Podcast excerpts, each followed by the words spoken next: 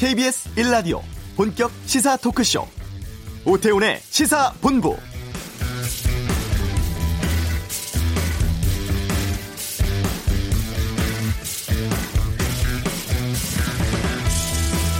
카카오 카풀 서비스 도입에 반대하는 택시업계가 오늘 새벽 4시부터 하루 총파업에 돌입하면서 전국에서 25만 대 택시 운행이 중단됐습니다. 잠시 후 오후 2시부터는 여의도 국회 앞에서 대규모 집회 한다고 하죠. 택시 단체들은 카풀에 반대하면서 분신을 한 택시기사 최모 씨의 사망 이후에 강경투쟁 예고해왔고 오늘 집회에서도 일부는 물리적인 행동 의사를 밝혀서 이를 허용하지 않겠다는 경찰과의 충돌도 우려되는 상황입니다. 한편으로는 이 문제를 택시단체, 카풀 업계, 정부, 여당이 참여하는 사회적 대타협 기구에서 논의하기로 원칙적으로 합의가 됐다고도 하는데요. 오태훈의 시사본부 잠시 후 집회 앞두고 있는 택시단체 대표 연결해서 그들의 주장 듣고 또 시민들의 우려에 대해서 어떤 입장인지 알아보겠습니다. 지역 아동센터 예산 확보와 현실화 문제 김정환 기자의 핫뜨는 청원에서 살펴보고요. 2부 전국을 두고 펼치는 전직 의원들의 빅매치 각설하고 현 정치 상황에 대한 날카롭고 다양한 의견 듣겠습니다. KBS 라디오 오태훈의 시사본부 지금 시작합니다.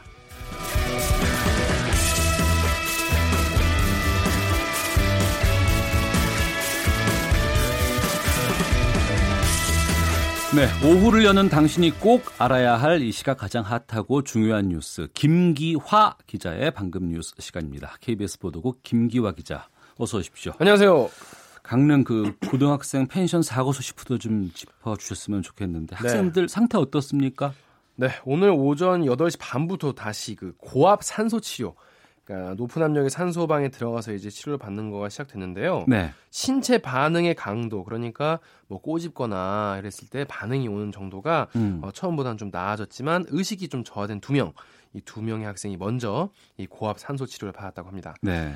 많이 호전된 학생 3명은요, 현재 산소 치료를 어, 하루에 한 번으로 줄여서 받고 있는데요. 어제 일반 병실로 이동한, 그러니까 그전에는 중환자실이 있었거든요. 네.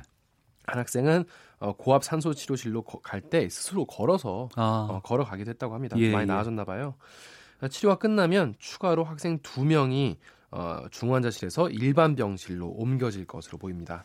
하지만 지금까지 원주병원에 입원한 학생 두 명은요 아직 의식을 찾지 못하고 어, 중환자실에 그대로 입원했습니다. 예, 경찰 수사 결과 그 사고 원인이 일산화탄소 중독으로 밝혀졌네요. 그렇습니다. 어제 1차 감식 결과가 나왔는데요. 어, 학생 3명이 숨지고 7명이 의식을 잃었죠. 어, 이게 일산화탄소 중독 때문이었다고 확인했습니다. 어, 국가수가 검시를 했는데 어, 숨진 학생의 혈중 일산화탄소 농도가 네. 최고 68%까지 검출됐다고 합니다. 어. 보통 경찰은요 치사량 그러니까 얼마나 노출됐을 때 죽었는지를 봤을 때 보통 40% 정도면 네. 어, 죽는다라고 보는데 68%니까요. 굉장히 높은 수치였던 겁니다. 네. 보일러하고 배기관 사이에서 이제 연기가 계속 새어나왔다고 하는데 여기에 네. 대한 조사도 이루어지고 있죠. 그렇습니다. 어제 밤에 경찰이 이제 2차 감식을 끝냈고요. 어, 현장에 있던 보일러를 해체해서 국가수에 보냈습니다. 어, 검사 결과는 보름 정도 후에 나온다고 하니까요. 좀 네. 기다려 봐야 되는데 현재까지는 이 보일러 본체의 결함 그리고 이 배기관 설치 과정의 문제 뭐 다양한 가능성이 나오고 있습니다. 네. 이 와중에 이 학생들과 유가족을 모욕하고 조롱하는 글이 지금 인터넷에 올라오고 있어요? 네, 그렇습니다. 경찰청은 이 워마드, 어, DC 등 일부 인터넷 커뮤니티 홈페이지에 어, 피해 학생과 유족을 모욕하고 조롱하는 글이 올라오고 있다라면서 전국의 지방 경찰청에 사이버 순찰을 지시했다라 밝혔습니다. 그리고 어, 사이버 신고 시스템으로 접수된 한 건은요 어, 지금 내사에 들어간 상태입니다. 뭐 내용은 사실 뭐 제가 여기서 말할 수 없을 정도로 잔인하고 좀 네. 모욕적인 내용인데요. 경찰은 이 추가로 발견되는 모욕성 게시글 역시 즉각 삭제하고 차단하도록 홈페이지 운영자에게 요청을 하고요. 네. 글 게시자에 대한 내사에 들어가겠다라고 덧붙였습니다. 네. 국방부가 내년 업무 계획 어, 문재인 대통령에게 보고를 했다고 하는데 네. 어, 새로운 점들이 있으면 좀 알려주시죠. 네, 정경두 국방장관이 오늘 문재인 대통령에게 보고를 했는데요. 어, 주로 이제 9.19 군사 합의 이행 방안이 비중 있게 다뤄졌습니다. 먼저 어, 차관급이 위원장이죠. 남북 공동위원회 본회의를 내년부터 분기별로 열고요. 분과 회의도 주기적으로 열어서 남북 핵심 군사 현안을 함께 논의하기로 했습니다. 그리고 이제 국방부 장관과 북한의 인민무력상 네. 그리고 합참의장과 북한 총참모장 같은 급 counterpart라고 수 있죠. 같은 급의 이 대화 상대가 직통으로 연결되는 핫라인 구축 문제도 협의를 하기로 했습니다. 네. 이 전시 작전권 전환 얘기도 나왔습니까? 그렇습니다. 이 전시 작전권 전환에 대비해서 한국군의 작전 능력을 검증해야겠죠. 그래서 그 첫 단계인 최초 작전 운용 능력 평가 이거를 내년 8월에 진행을 하기로 했습니다. 그리고 매년 4월에 대규모로 열리던 훈련이죠. 한미연합 야외 기동 훈련은 규모를 좀 축소해서 연중 열기로 했습니다.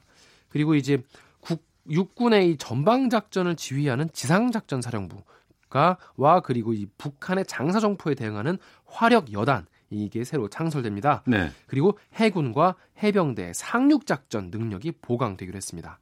이 문재인 대통령은요 평화는 우리의 힘이 튼튼할 때 지속될 수 있다. 그러니까 군이 강력한 안보 태세로 평화를 뒷받침해 달라라고 당부했습니다. 이외에도요, 어, 내년 상반기부터 일과 후에 병사들의 휴대폰 사용을 허용하는 등의 장병 복지안, 어. 그리고 양심적 병역 거부자 대체 복무 제안도 어, 대통령에게 보고가 들어갔습니다. 네. 한미 워킹그룹 참석차 방한 중인 스티븐 비건 미 국무부 특별대표 어떤 일을 하고 있습니까? 네, 일단 비건 대표가 오늘 오전에 판문점 방문한 것으로 알려졌습니다. 예. 어, 벌써 다섯 번째 방한을 했는데 판문점 가는 거 이번이 처음이에요. 예.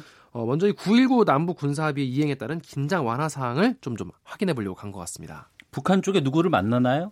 요게 좀 취재 어, 대상이긴 한데요. 그러니까요. 일단 지금까지 최선희 북한 외무성 부상 등이 북측 인사를 만날 계획은 없다라고 어, 알려지긴 했습니다. 네. 아직 지금 최선희 부상도 아직 만나지 못했거든요. 비건 대표가.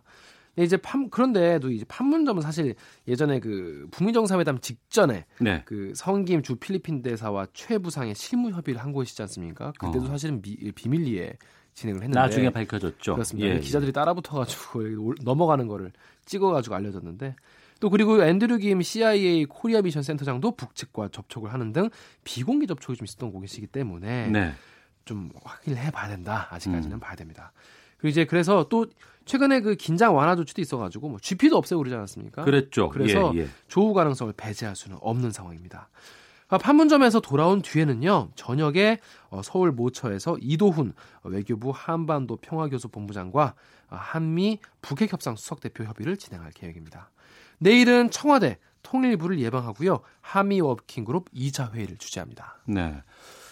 정부가 형편 어렵고 그럼에도 성실하게 빚을 갚아 나가는 자영업자의 채무를 특별 감면해주고 지역 화폐 발행 늘리기로 했다고요? 그렇습니다. 당정청이 최근에 경기도 안 좋고 이 최저임금 인상 때문에 이 어려움을 겪고 있는 자영업자들을 위해서 어, 종합 대책을 마련했는데요. 먼저 이 우선 빚 갚을 능력이 좀 부족한데도 성실하게 갚아나가는 자영업자들의 채무를 탕감해주는 이 특별 감면제 등 어, 채무 조정 제도를 도입하기로 했습니다. 그래서 어, 지역 신용기금이 보유한 부실 채권 8,800억 원을 조기에 정리하고요. 지난해 29%였던 연체 자영업자의 채무 감면율을 2020년까지 40% 이상으로 올리기로 했습니다. 네. 매출 올려 보고자 하는 방안들도 나왔다면서요. 그렇습니다. 이게 아까 말씀하신 그 지역 화폐 발행과 관련된 건데요. 지역 사랑 상품권 그리고 온누리 상품권 등 이 지역 화폐를 어 22년까지 18조 원어치를 발행하고요.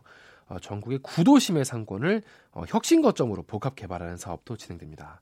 또 이 비용 부담을 줄여주기 위해서 수수, 수수료율이 낮은 0%대의 어, 제, 제로페이 이거를 활성화시키고 또 자영업 점포에서 사용하는 국민 포인트제를 도입하기로 했습니다. 아까 말씀드린 것처럼 이 전국에 구도 심 상권이 많지 않습니까? 네네. 네. 여기를 좀 이제 혁신 거점으로 복합 개발하는 상권 르네상스 프로젝트 이거를 또 추진을 하기로 했습니다. 그리고 또 전통시장 이용하시는 분들 중에서 네. 아니 대형마트는 차대기 편한데 주차가 힘들죠. 그렇습니다. 힘든 예. 얘기가 많아서 지난해는 72% 수준이었는데 주차장 보급률을 22년까지 100% 수준으로 끌어올리겠다라고 정부가 발표했습니다. 네, 김기화 기자였습니다. 수고했습니다. 고맙습니다. 자, 이 시각 교통 상황 살펴보겠습니다. 교통정보센터의 박경을 리포터입니다. 네, 오늘 오후 2시부터 여의도에서는 택시업계 대규모 집회가 있습니다. 집회 준비 관계로 국민은행 앞에서 국회 앞 삼거리 구간 양방면이 전면 통제되고 있고요. 또 퇴근길 무렵에는 집회 뒤 행진도 예정되어 있습니다. 의사당대로 전차로와 마포대교 일부 차로를 막고 행진하기 때문에 많이 혼잡할 것으로 예상되는데요. 가급적 대중교통 이용하시는 게 좋겠습니다. 이 시각 고속도로는 작업 여파 받는 곳들이 많습니다. 경부고속도로 부산 방향 천안 부근이고요. 4차로에서 작업 중이라 지금 북천안 부근부터 7km 구간 밀리고 있습니다. 중부고속도로 남이 쪽으로는 경기 광주 부근인데요. 2km 구간 작업 여파 받고 있고요. 또 중부 내륙고속도로 양평 쪽으로 고령 분기점 부근, 다시 연풍에서 연풍터널 사이 작업 때문에 정체입니다. KBS 교통정보센터였습니다.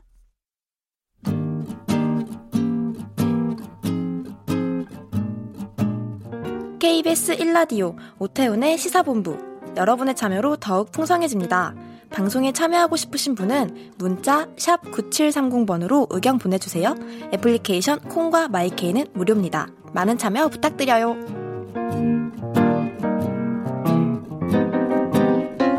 네, 앞서서 교통정보센터에서도 알려드렸습니다만 오늘 오후 2시부터 여의도 국회 앞 의사당 대로에서 카카오 카풀 반대 3차 집회가 열리게 됩니다.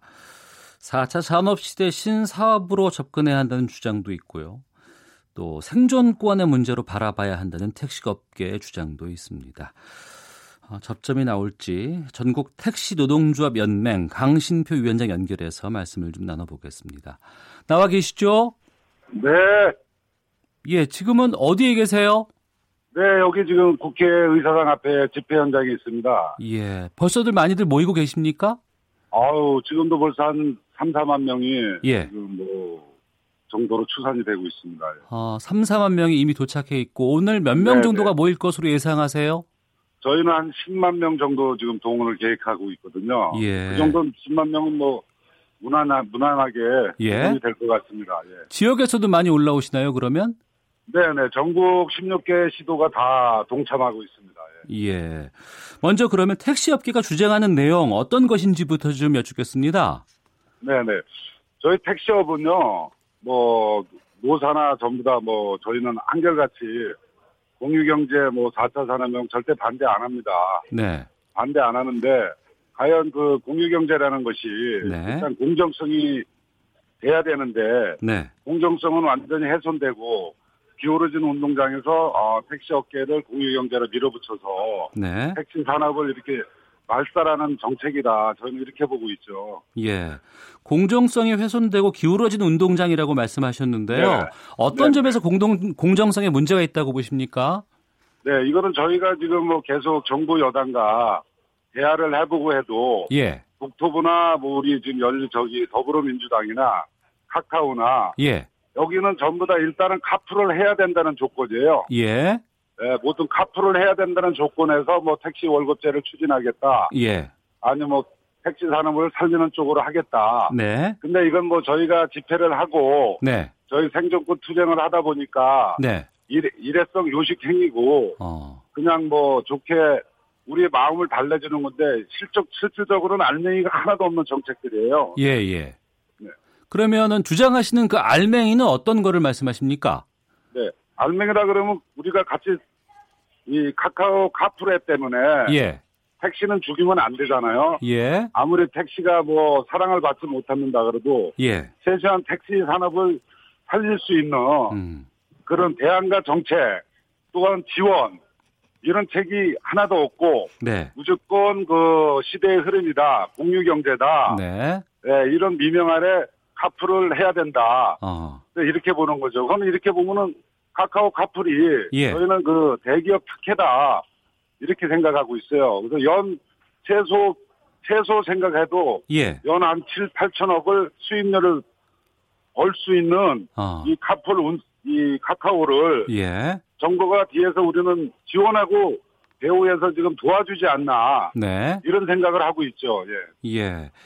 어, 그동안 반대를 하다가 이번에 택시 업계와 민주당 또 카풀 업계와 함께하는 사회적 대타협 기구 참여를 하시기로 한 거죠. 네, 그건 제가 제안을 한 거거든요. 예. 근데 이제 뭐 민주당에서는 예. 어, 더불어민주당은 집회를 하면은 사회적 대, 대규모를 안 하겠다. 어. 민주당이 그랬어요. 그럼 우리도 좋다. 예. 어, 집회는 우리가 오늘 집회는 채우기 열쇠의 추모 집회고 네. 이분의 유시가 그렇게 돼 있는 것을 네. 그거를 결발시켜서 집회를 하지 말라는 조건을 달아서 사회적 대파악 기구를 하겠다. 아. 그랬던 거죠. 그래서 저희는 그러면 우리는 할 의향이 없다. 예. 아, 그랬더니 다시 뭐 어제 전현희 의원이 와서 예. 집회는 하고 하자. 예. 이렇게 된 거죠. 그래서 저희는 뭐 항상 뭐 우리 시민들과 같이 사회적 대답을 할 수 있는 그 문호가 항상 개방돼 있어요. 예. 네, 네. 어, 그러면 오늘 집회 열고 나서도 사회적 대타협 기구에는 참여하시기로 겨- 확정하신 거네요. 네, 네, 확정했죠. 그렇지만 확정해서 들어가 봐야, 네. 아, 뭐, 의제나 저 모든 안건을 이렇게 뭐, 심의를 하겠지만, 네. 그 자체는 일단은 그 정부 여당이나 카카오는 카풀을 해야겠다는 그 전제 조건을 깔고 하면은 네. 사회적 대화 기구도 힘들지 않나 이렇게 생각하고 있습니다. 네.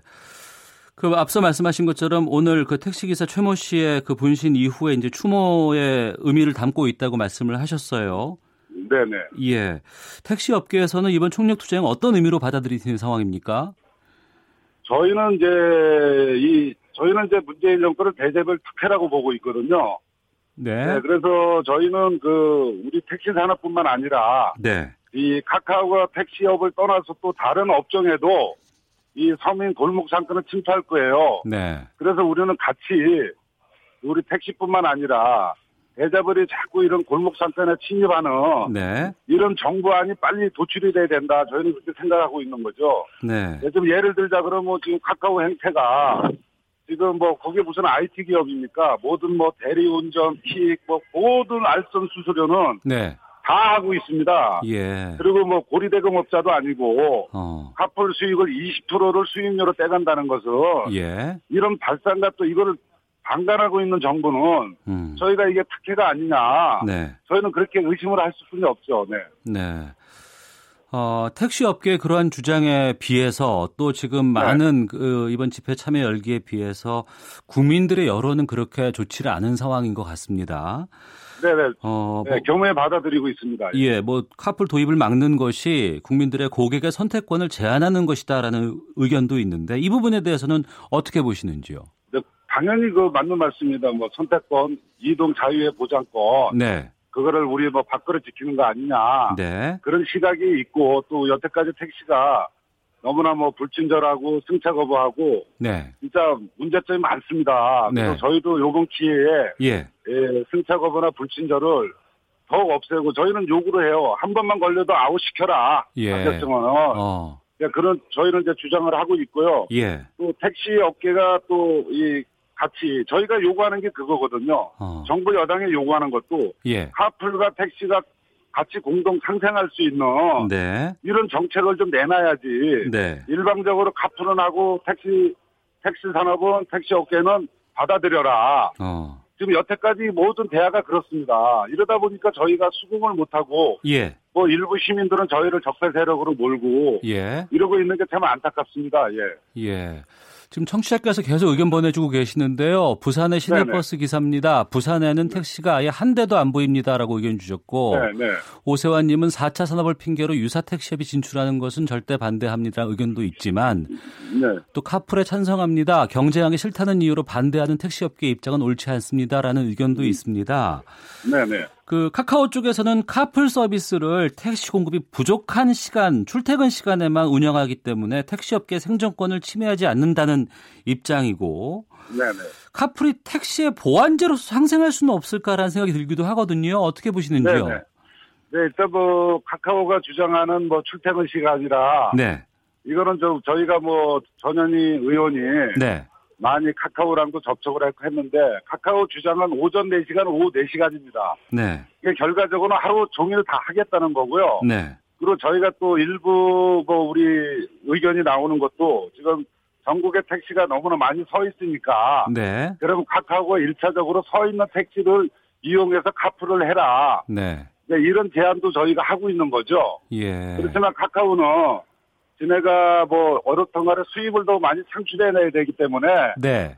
지금 뭐 무리수를 두서라도 지네가 뭐 카카오 말대로 100만 명을 모집해서 어. 하루 이해 말이 이해죠. 말이 이해가 오전 4시간, 오후 4시간 그거는 뭐 시범 운행하겠다. 예. 시범 운행하면 다 끝나는 겁니다. 지금도 뭐 카카오 베타 서비스에서 시범을 실시하고 있는데. 예. 근데 예를 들어서 지금 서비스를 지내가 하면서 수입료 5, 예, 승차 거부 요금을 5천 원만 치더라도 최저 최저 요금입니다. 네. 네네 5천 원만 5천 원에서 치더라도 거기서 20% 1천 원을 가져간다 그래도 네. 지네 주장대로 지네 주장대로 받아들여도 하루 20억이에요. 어. 그러니까 저희는 이 카카오 같은 대기업이 공유경제라는 미명 아래 예. 택시 산업을 죽이는 건 좋은데 과연 이게 공유경제냐?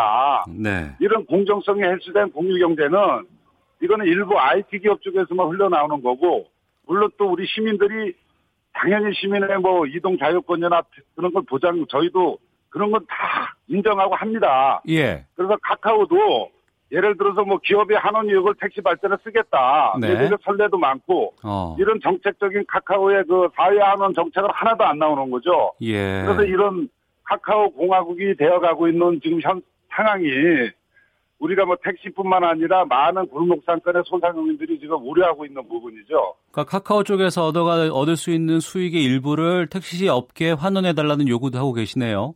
네, 그런 것도 뭐 당연한 거 아니겠습니까? 최소한 그 뭐 택시업이 피해를 보니까 예. 어느 일정 부분은 그 카카오가 책임이 있지 않냐. 네. 저희는 그런 거죠. 그럼 최소한 지네 말대로 도 1년에 거의 한 1조를 수입료를 이걸 챙길 수 있는 거예요. 예. 그러면 완전히 택시 산업은 없다고 봐야죠. 네. 예.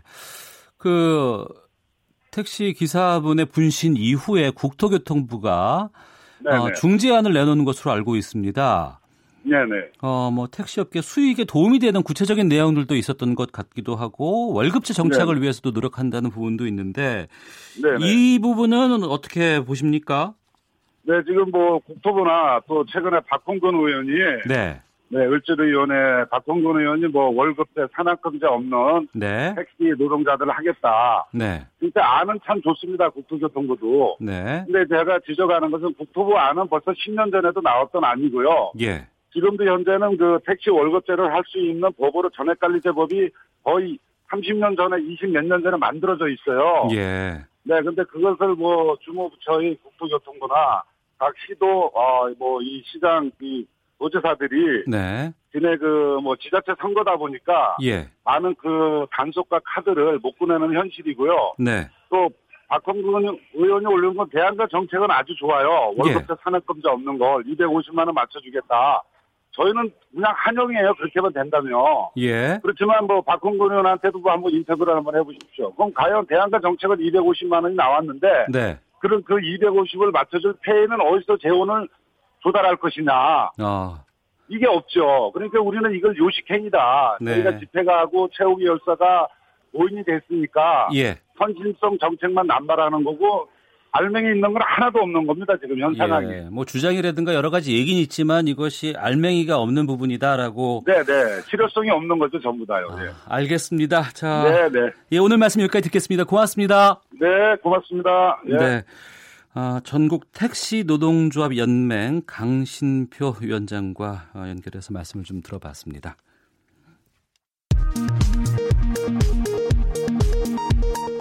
헤드라인 뉴스입니다. 펜션 사고 수습 대책본부는 강릉 아산병원에 입원 중인 도모 학생이 어제 일반 병실로 옮긴 데 이어 의식을 회복 중인 학생 2명도 오늘 안에 일반 병실로 이동할 수 있다고 밝혔습니다. 또 원주 세브란스 병원에서 치료 중인 학생 2명도 차도가 있다고 말했습니다. 미국이 추가 금리 인상을 하면서 우리 금융당국이 추가 불안 요인에 철저히 대비하겠다고 밝혔습니다. 미국 중앙은행인 연방준비제도는 현지 시간으로 19일 기준금리 0.25%포인트 인상을 단행했습니다. 더불어민주당과 정부가 자영업 생태계 조성을 위해 대규모 점포의 입지와 영업을 제한하고 18조 원 규모의 지역 전용 상품권을 발행하기로 했습니다.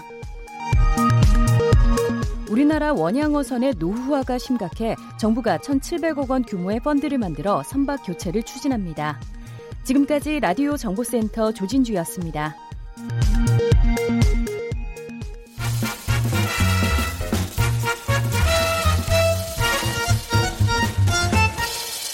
오태훈의 시사본부. 네, 시사본부 듣고 계신 지금 시각 12시 45분 향하고 있습니다. 우리 어린이들에게 여전히 부모의 관심, 손이 필요한 그런 시기죠. 그런데 맞벌이 가정이 늘기도 하고 경제적 부담도 커서 양육 참 어려운 문제입니다. 이런 가운데 어, 아이들을 돌봐주는 곳 중에 하나가 지역 아동센터라는 곳이 있다고 하는데 얼마 전에 지역 아동센터를 살려주세요라는 제목의 국민 청원이 올라왔습니다. 여기에 대해서 알아보겠습니다. KBS 보도국 김정환 기자 자리하셨습니다. 어서 오십시오. 네, 안녕하십니까. 지역 아동센터가 뭐예요? 오앵커 혹시 공부방 들어보셨죠? 공부방이요? 예. 예전에 그 주택가에서 네. 좀 아이들끼리 같이 모여서 저녁이라든가 아니면은 그 마을에 있는 부모님들이 좀 돌봐준다거나 뭐 이런 그렇죠. 부분들. 대학생들이 예, 이제 무료 자원봉사를 네, 하거나 해주고요. 이런 형태로 했었죠. 예. 예, 예. 주로 1980년대에 이제 대체로 서민층이 많이 사는 동네를 네, 네. 중심으로 해서 초등학생과 중학생 또 일부는 고등학생도 대상으로 해서 공부방이라는 게 있었습니다. 예. 이게 무료였어요. 대부분이. 그 자원봉사였죠. 그렇죠. 예, 예. 그래서 특히 서민층 좀 어려운 가정에서 많이 이용을 했는데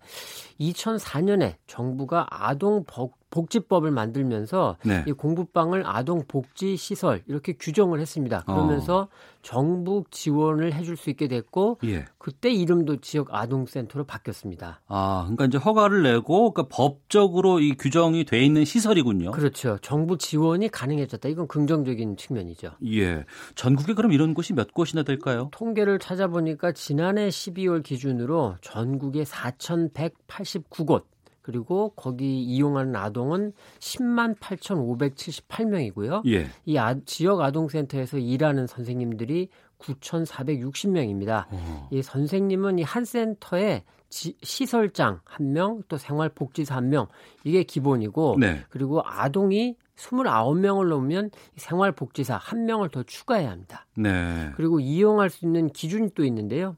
중위 소득 100% 이하 초등학생 이렇게 돼 있습니다. 이게 무슨 말씀이냐면 대체로 중산층 이하로 보면 되는 네네. 거고요. 이 같은 소득 기준과 함께 소득이 조금 높아도 음. 예, 가정에 어려움이 있을 경우 또 방위 우려가 있는 미취학 아동 그리고 이 아동센터를 중학교 때까지 꾸준히 이용한 고등학생이면 또 이용할 수 있습니다. 네. 그런데 이게 중요한 의미가 대체로 서민층, 저소득층, 맞벌이 가정, 한부모 가정 등이 어. 아이들이 많이 이용하고 있습니다. 예. 무슨 말씀이냐면 집에 가도 어. 돌봐줄 사람이 없는 집들이 많은 그렇죠. 거죠. 예. 그런 아이들을 불러서 공부도 시키고 음. 아이들이 또 적절하게 여가 활동, 오락 활동도 할 수 있게 도와주고 그런 역할을 하고 있는 곳입니다. 자칫 우리 사회에서 소홀할 수 있는 측면을 이 지역 아동센터가 상당한 부분을 그렇습니다. 어, 맡고 있는 것 같은데 네.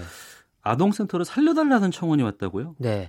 자, 제목에 보면 느낌표가 다섯 개가 들어가 있습니다. 어. 굉장히 좀 절실하다라는 느낌, 눈길을 끌었어요. 그리고 예. 내용도 현장이 어떤지 그거를 좀 구구절절히 보여주고 있는데 네. 역시 제일 핵심은 정부 지원 문제였습니다. 지금 최저임금이 10.9%가 인상이 됐는데 네. 이 지역 아동센터 운영비 예산은 2.8%밖에 인상이 안 됐어요. 어. 그래서 어떻게 이러면은 지역 아동센터를 운영하냐? 예. 이 생활복지사 선생님들 최저임금 맞추려면 예. 시설장들이 자기 월급에서 10% 20%를 내놔야 한다. 예. 운영비에서 시설 임대료를 지금 낼 수 없도록 돼 있는데 어. 그래서 또 시설장이 또 자기 월급에서 임대료를 내고 있다. 그리고 이 청원을 보면은 이런 부분도 있습니다. 이 보건복지부에서 이런 말을 하더라. 지역 아동센터는 후원금이 많아서 그거로 인건비 부족분 대체하면 된다. 네. 이렇게 하는데 사실 후원 실적이 없으면 이게 평가가 또 안 좋은가 봅니다. 아, 정부에서 평가가 안 그렇죠. 좋아지면 또안 그러니까 되니까. 후원 실적이 없으면 안 되니까 네. 시설장이 아니면 생활복지사 선생님이 남편이라던가 자녀라던가 아는 사람 지인 명의로 자기 월급에서 이거를 후원금 명목으로 내달라 음. 해가지고 지금 운영하고 있다. 그런데 결론적으로는 내년도 지역 아동센터 기본 운영비를 10%좀 그러니까 최저임금에 맞게 네. 좀 올려달라 이런 요청이고요. 내년 1월 10일에 마감되는데 한 19,000명 넘게 동의하고 있습니다. 예. 그러면 여기서 현장의 상황을 좀 어떤지 들어보겠습니다. 서울 신당 꿈 지역 아동센터의 김유미 시설장을 연결하겠습니다. 나와 계시죠?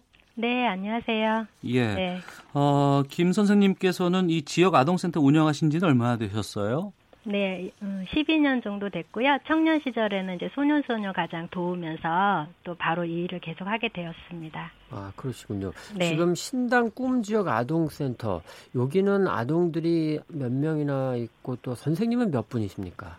네, 저희는 50인 미만 시설이고요. 예. 지금 현재 이제 어, 초등학교 1학년부터 고등학교 2학년까지 40명의 아이들이 이용하고 있고요.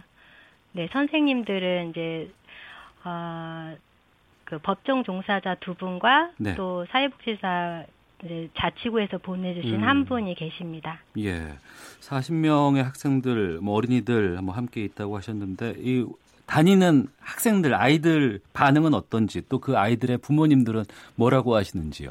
음, 저희 같은 경우는 이제 지원의 특징이 그렇지만 초등학교 1학년은 학교에서 이제 기가 지도까지 저희가 1년 동안 하고 또 여기 센터 안에서 교육이나 문화, 급식이 모두 해결이 되니까 네.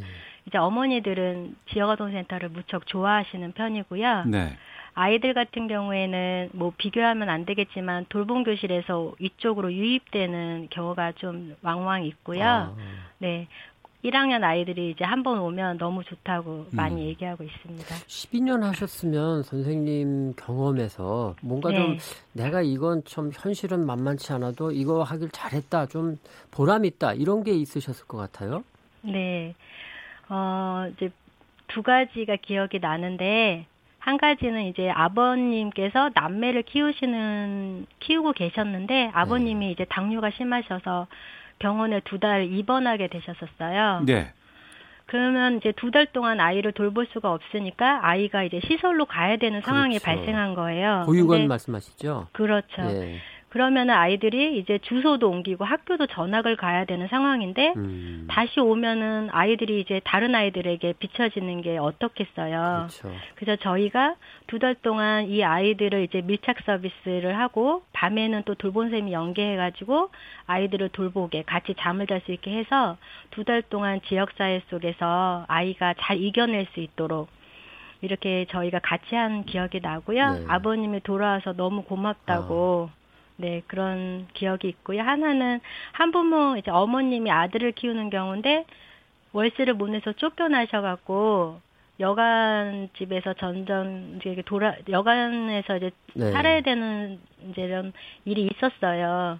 그래서 저희가 보증금을 자원 연계해서 지금 센터 근처에 작은 집 하나를 음. 살수 있게 마련한 기억이 나요. 이사도 다 저희가 했거든요. 아.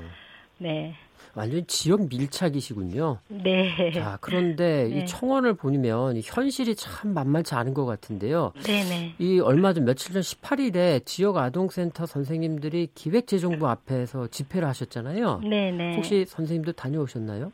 저는 그때 이제 김장하는 센터 김장에서 아. 가정을 배분하는 날에서 못했고요. 그렇군요.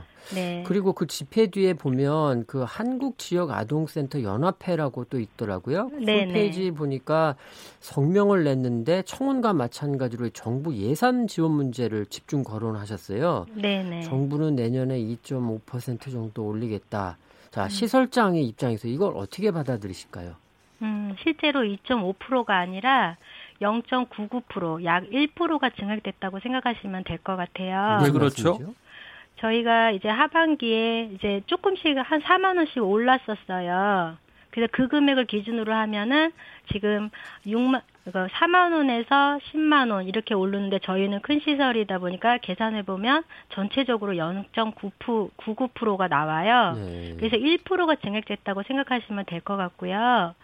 실제로 이런 거는 이제 인, 종사자 최저 인건비도 맞추지 못하는 상황이에요. 제가 어제 이제 예산을 짜고 운영을 했는데 인건비만으로도 어, 기본 운영비가 초과되는 상황이고요. 그렇군요. 더 걱정되는 상황은 이런 상황이 돌봄이 필요한 아동 서비스 비용 확보에 영향을 미친다는 거죠. 네. 그래서 현재 이용 아동 1인 하루 서비스 비용을 계산하면 천 원이 안 되는 걸로 제가 알고 있어요. 예. 그런 네. 정부 돌봄이 필요한 아동 서비스를 정부에서 지역언어를 만든 거는 아동들이 정말 교육적으로 문화적으로 잘 제공하고 잘 성장했으면 했을 텐데. 예. 어, 센터장 이런 그 예산 자체가 부족하니까 아동들에게 이제 불완전한 후원 복지 서비스를 제공하게 되는 거죠. 네. 그리고 기본 운영비로 서비스 비용을 확보를 못하니까 이런 서비스 비용을 후원에만 의존하는 상황이 되는 거예요. 예. 근데 대부분 아이들은 학령기 아이기 때문에 음. 공부도 가르치고 문화 체험도 해줘야 되고 이런 걸 다 후원에만 의존하 보면 후원은 불안전하잖아요. 그렇죠. 네. 결국에는 아동 서비스도 재원이 확보되지 않기 때문에 불안전하고 아이들이 결국에는 교육적으로 차별받는 상황이 되는 거죠. 예.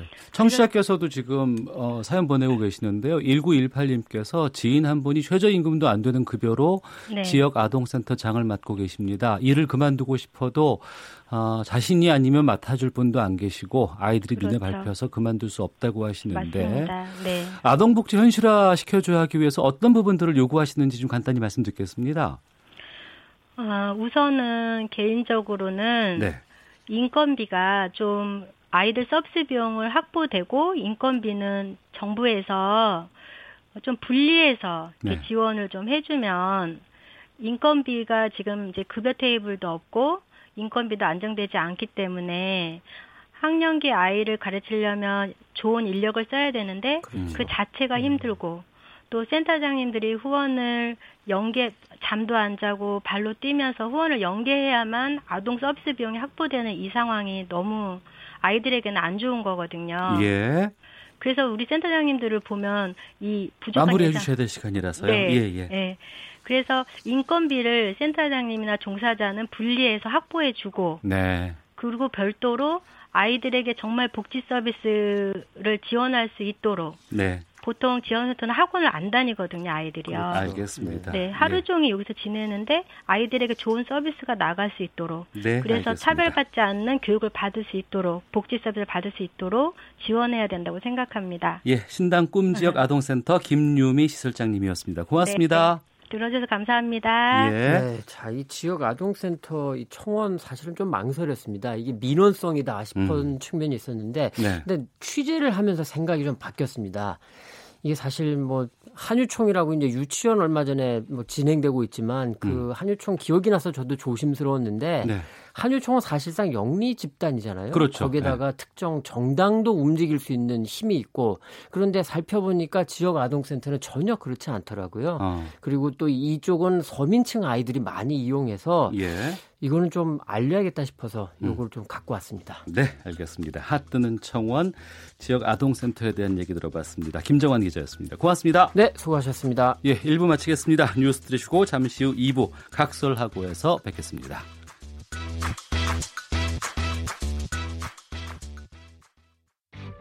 야, 아 왜? 점심시간에 뭐하냐? 자야지. 야, 그러지 말고 이거 한번 들어봐. 아, 뭔데? 지금 당장 라디오를 켜봐. 나른한 오후 깨울 시사 토크쇼. 모두가 즐길 수 있고 함께하는 시간. 유쾌하고도 신나는 시사 토크쇼. 오태훈의 시사본부.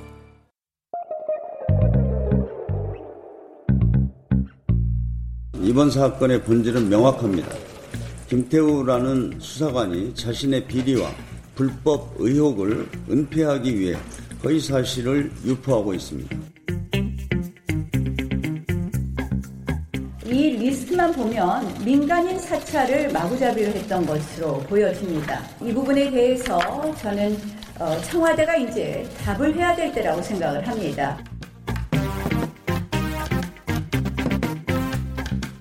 네, 오태훈의 시사본부 목요일 2부에는 촌철살인의 명쾌한 한마디부터 속 터지는 막말까지 한 주간의 말말말로 정치권 이슈를 정리하는 각설하고 시간이 있습니다.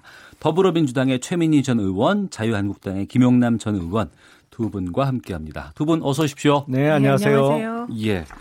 허위 사실 유포다 아니다 민간인 사찰이 시작됐다라는 홍영표 더불어민주당 원내대표 또 나경원 자유한국당 원내대표의 발언 듣고 시작토록 하겠습니다. 어, 청와대는 검찰에 김태우 수사관을 고발했고 김태우 수사관은 첩보보고 목록을 전격 공개하고 나서는 모양입니다. 김영남 의원님. 네. 이 검찰 고발은 예정된 수순으로 봐야 되겠죠? 그렇겠죠. 뭐 지금 김태우 수사관도 이번 주 중에 자기가 신병 처리 그러니까 뭐 구속이 되지 않겠냐라고 생각을 하고 있는 것 같아요. 예. 언론 보도에 따르면 음. 어, 그래서 지금 정부 입장에서는 빨리 구속을 해서 네. 더 이상 밖에 다니면서 떠들지 못하게 입막음을 해야 되는 게 급한 상황이고 네. 뭐 좀 더 이 사건의 실상이 드러나기를 원하는 쪽에서는 왜 이렇게 서둘러서 구속을 하냐 지금 네. 명확한 무슨 어, 뇌물을 받은 혐의가 나온 것도 아닌데 이게 음. 입막음용 수사 아니냐 이런 의혹을 충분히 제기할 수 있는 상황입니다. 네, 자유한국당 나경원 원내대표는 민간인 사찰이 있었다 뭐 이렇게까지 얘기를 하고 있는데 최민희 의원께서는 어떻게 보십니까? 뭐 민간인 사찰이라는 게 MB 때 한 거 보면 MB의 중요 국책 사업인 4대강 사업을 반대한 연구원. 네. 그다음에 어, 또 MB와 관련해서 껄끄러운 개별 기업 까지 네. 구체적으로 표적해서 사찰한 거 아닙니까? 네. 그러니까 정, 그 청와대가 정치적 목적으로 특정인을 찍어서 음. 어, 사찰하는 건데 지금 뭐 이거는 그 그런 그 피해자들이 있어야 되는데 네. 이건 김태우의 일방적인 주장이잖아요. 음. 그러니까 범죄 혐의자 김태우의 일방적인 주장을 가지고 광범위한 민간인 사찰이 벌어졌다라고 규정하는 것은 네. 성급한 태도이고요. 그리고 지금 자유한국당의 경우 원내대표시잖아요. 네. 그러면 좀 사실관계를 정확하게 보고 음. 어, 말씀하시는 게 좋을 것 같습니다. 그러니까 예. 민간인 사찰이 광범위하게 있었다 근거가 없잖아요. 음. 근거 없는 주장이라고 말씀하시는데요. 근거가 왜 없나요? 그거를 보고했다는 그 김태우 수사관의 폭로도 주장. 있었고 네. 그리고 그 목록까지는 갖고 나왔어요. 그리고 근데 문제가 문건 문건은 지금 청와대에서 다 폐기하고 있잖아요. 이미 폐기를 했습니다만 이게 앞뒤가 지금 모순돼요. 청와대의 태도가 왜냐하면 왜 그걸 폐기했냐? 그거 폐기하면 대통령 기록물법 위반 아니냐? 라고 하니까 아 이거는 정식으로 작성된 문건이 아니라서 폐기해도 상관없는 거다. 이런 게 청와대의 주장이에요. 그러면서 그 김태우 수사관이 기록 목록을 폭로한 걸 갖고 공무상 기밀 누설로 지금 고발을 했어요, 검찰에. 아니, 정식으로 작성도 안 된 문건이라 다 폐기해도 괜찮다라는 게 청와대 입장이면서 정식으로 작성되지도 않은 문건을 또 그건 공무상 기밀로서 이미 완성이 됐다고 해서 그걸 폭로했다고 검찰 고발해서 지금 잡아넣겠다고 하고 있어요. 아니 이런 모순이 어딨어요. 앞뒤가 안 맞아요. 지금 어, 청와대 태도가. 아니죠, 의원님. 기록물 목록을 폭로했다고 고발한 거 아닙니다. 그 감찰반 검찰에서 파견된 감찰 반원이 공무상에 수집한 정보를 그거를 누출하지 못하게 돼 있어요. 그 부분에 대해서 고발을 한 거고요. 그러니까 목록을 폭로했다고 고발했다는 것은 사실과 다릅니다. 그다음에 대통령 기록물 건은 어, 이 김태우 조사관이 7월 2017년 7월 14일 날 임명이 됩니다. 그런데 문제의 코리아나 호텔 사장의 아내의 자살 사건. 네. 그것을 장성한 시점은 그 이전이라는 거 아닙니까? 음. 임명되기 이전입니다. 어, 그래서 아마도 이명박 박근혜 정부 때도 김태우가 감찰 반원으로 청와대에서 근무했다는 것을 보면 예. 이명박 박근혜 정권에서는 그런 걸 막 감찰 반원들이 마구 수집한 것 같습니다. 음. 그런데 그런 코리아나 호텔 예, 사장의 아내 자살 사건을 보고받고 네. 이런 건 문재인 정부에선 안 한다. 네. 이렇게 처리했다는 거 아닙니까? 그러니까 지금 김태우 범죄 혐의자 김태우의 주장만 있을 뿐 보고받은 사람도 없고 또 문제는 과거에 그런 우병우식 무차별 감찰 관행은 제동을 걸었던 게 문재인 네. 정부 청와대이기 때문에 음. 저는 이게 사실관계가 정확히 밝혀지면 네. 제2의 심재철 사건으로 끝날 거다 이렇게 어. 봅니다. 예. 자 지금 이 청와대의 태도가 정말 위선적인 것이 폭로 내용 자체가 공무상 기밀 누설이라고 고발을 했어요. 근데 그 폭로 내용이 기재된 청와대에 보관 중인 문건은 폐기해도 된다 그러면서 다 이미 폐기를 해버렸어요. 그것도 모순되지만 더욱 경악스러운 것은 이 폭로 내용을 보면 김태우 수사관의 주장을 보면 이 정권이 이재수 전 기무사령관에게 민간인 사찰이라는 제목으로 궁지에 몰면서 결국에는 아, 자살하게 만드는 그 시점에서도 민간인 사찰을 하고 있었다는 것이죠. 이거는 어떻게 이건 내로남불이라는 단어 갖고 너무 약해요. 지금 그 목록을 보면 네. 문재인 대통령에게 비판적인 발언을 했던 교수에 대한 사찰 내용 그리고 야당 정치인에 대한 사찰 내용 이게 그 작년부터 올해까지 목록 내용에 다 있거든요. 한편에서는 민간인 사찰했다고 해서 사람을 궁지에 몰아넣어서 결국에는 아, 죽음으로 몰아넣으면서 동시에 자기네들은 민간인 사찰을 하면서 또 그 부분 빼도 박도 못하는 부분에 있어서는 정책에 그 참고하려고는 정상적인 활동이었다고 주장을 해요. 그러니까 비트코인 투자 관련해서 민간인 사찰 부분은 아유 이게 말이 됩니까 도대체? 아니 그 지금 자꾸 범죄 혐의자가 일방적으로 작성한 걸 가지고 그러시는데 네. 그게 사실이 아니라는 겁니다. 그러니까 중요한 건 마세요 문건을.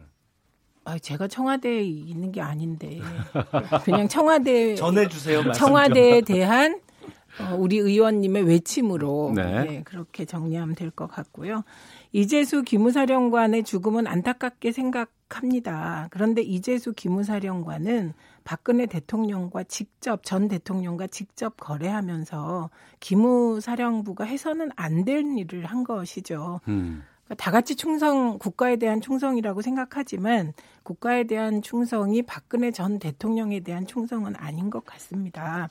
그다음에 지금 이제 중요한 것은 그 목록이 작성된 시점, 네. 구체적으로 그 목록에 따라 어, 김태우가 무슨 일을 했는지 이런 게 밝혀져야 되지 않겠습니까? 음. 그래서 저는 어, 기왕에 검찰에 고발을 했기 때문에 네. 어, 이런 것이 사실이 드러나길 바랍니다. 음. 그냥 감으로 이렇다 저렇다 얘기하는 것은 그건 국민에 대한 예의가 아닌 것 같고요. 그 다음에 검찰에 고발한다고 어, 구속되는 게 아니죠. 예, 그리고 지금 김태우라는 사람은 정말 이해하기가 힘듭니다. 왜냐하면 어, 김태우 건을 청와대에서 먼저 시작한 게 아닙니다. 특정인에 대한 네. 어, 비리 행위의 수사에 대하여 네. 김태우가 경찰에 가서 확인하는 과정에서 음. 이게 언론에 흘러나간 거 아닙니까? 그래서 예. 문제가 됐고 음. 그 당시에는 자유한국당 등 야당들이요. 네. 마치 김태우 감찰 반원의 비리가 엄청나서 청와대 네. 감찰반에 문제가 많다는 식으로 막 비판을 하고 이러더니 지금 그 그렇게 비판하던 김태우를 음. 야당이나 언론들이 이렇게 막 그 뭐 손잡은 것처럼 네. 뭐 이러는 게 좀 좀 앞뒤가 더 안 맞는 것 같습니다. 예. 어, 청취자께서 계속 의견 보내주고 계시는데요. 뒷번호 7979 쓰시는 분께서는 수사관이 조사해서 혼자 목록 만들고 상사한테 보고도 되지 않은 문건을 가지고 무슨 대대적인 감찰이 있었다고 합니까? 아무렴 전 정권만큼이나 하겠어요? 라고 주셨고 또 0324님 현 정부에서 시키지도 않은 행동을 했으니 김태우가 보고한 것을 폐기하고 하지 말라고 경고하고 결국은 퇴출시켰잖아요. 그게 정부의 민간인 사찰입니까? 라고 주장하시고 또 한주님은 사찰이면 사찰이지 피해자가 있니 없니 하는 것은 본질을 흐리는 발언입니다. 라고 의견도 주셨습니다. 김영남 의원님. 네. 그 최근에 보면은 그 일부 보수 언론 쪽에서 이게 그 김태우 수사관 발로 보도가 되고 있고 또 이것을 청와대에서도 다시 또 반박하는 기자회견을 하거나 브리핑을 하고 있는 그런 상황이거든요. 네. 언론 대응을 하는 그 청와대의 그 수석실이나 아니면 지금 보면은 김우겸 대변인에서 박형철 비서관으로 또 바뀌기도 하고 이런 부분들이 있는데 네. 이런 배경들은 뭐라고 보시는지도 궁금하네요. 아무래도 이 정부에서는 이 사건을 최대한 축소하려고 노력하는 것이죠. 그러니까 아, 김태우 수사관이 공식적으로는 검찰 소속의 6급 수사관이죠. 네. 그러니까 그거에 대한 대응을 왜 청와대 대변인이나 홍보수석이 하냐. 그러니까 자꾸 격을 낮춰서 이 사건을 좀 의미를 축소시키자는 것이 청와대의 의도고 예. 그런 의도가 작용한 것이 지금 그 임종석 비서실장 명의로 김태호 수사관을 고발한 사건을 지금 수원지검으로 이송을 하기로 했어요. 네. 그러니까 아, 서울중앙지검이나 대검이 아닌 수원지검에서 수사를 하겠다. 음. 그것도 사실은 축소하려는 의도죠. 아무래도 아, 지방에서 수사를 하면 언론진도 뭐 조금 거리도 멀어지고 의미도 축소시키려는 것이죠. 근데 이게 모순되는 게 예. 수원지검으로 사건을 이송하겠다고 오늘 오전 10시쯤 발표를 했는데 그 시간에 김태우 수사관은 지금 대검 감찰본부에서 조사받고 있어요. 네. 아직도 조사가 진행 중입니다. 음. 대검에서 지금 조사하고 있으면서 이 사건은 수원지검으로 이송하겠다고 발표를 한, 한 거예요. 그러니까 축소하려는 의도는 알겠는데 네. 이게 하는 행동하고 말하고 너무 안 맞아요. 너무 모순돼요, 지금. 네. 뭔 말이신지 모르겠는데. 아, 이해를 좀 자, 시켜드릴까요? 제가요? 아니요. 그러면 지금 중앙지검에서 수원지검으로 넘겨라. 이걸 청와대가 지시했다는 겁니까? 그 근거가 어디에 있습니까? 그러니까 그 네. 의도를 어떻게 아십니까? 그러니까 지금 검찰에 대해서 대단히 모욕적인 발언을 하시, 하시고 계신 거예요. 그리고 또 하나는 전 언론 보도에 대해서 특히 조선일보 같은 경우 예, 장자연 사건과 관련하여 조선일보가 제대로 보도한 적이 있습니까? 그런데 이런 그 범죄 혐의자인 김태우 건에 대해서는 어떻게 그렇게 시시콜콜이 범죄 혐의자의 중계 보도하듯 보도할 수가 있습니까? 저는 그건 명백히 장자연 사건의 사건으로 궁지에 몰린 재조사로 그런 특정 언론이 무리하고 네. 있다고 봅니다. 어, 그렇기 때문에 이게 대변인이 대응할 게 있고 반부패 비서관이 할 것이 있는데 사실 지금 김태우가 하고 있는 저, 이 지금 하고 있는 행태를 보면 저는 대변인이 하기에는 그 내용이 너무 그 전문적인 영역 같아요.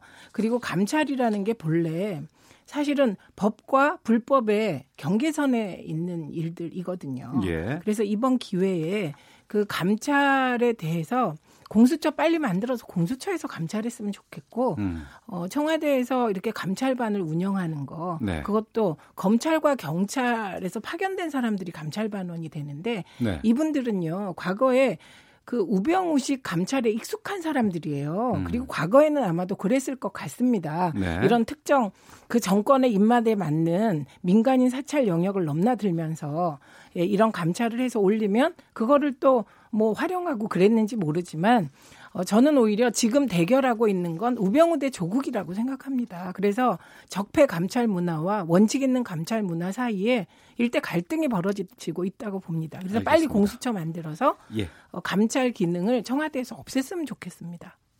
예. 제가 한 말씀 드릴까요? 예.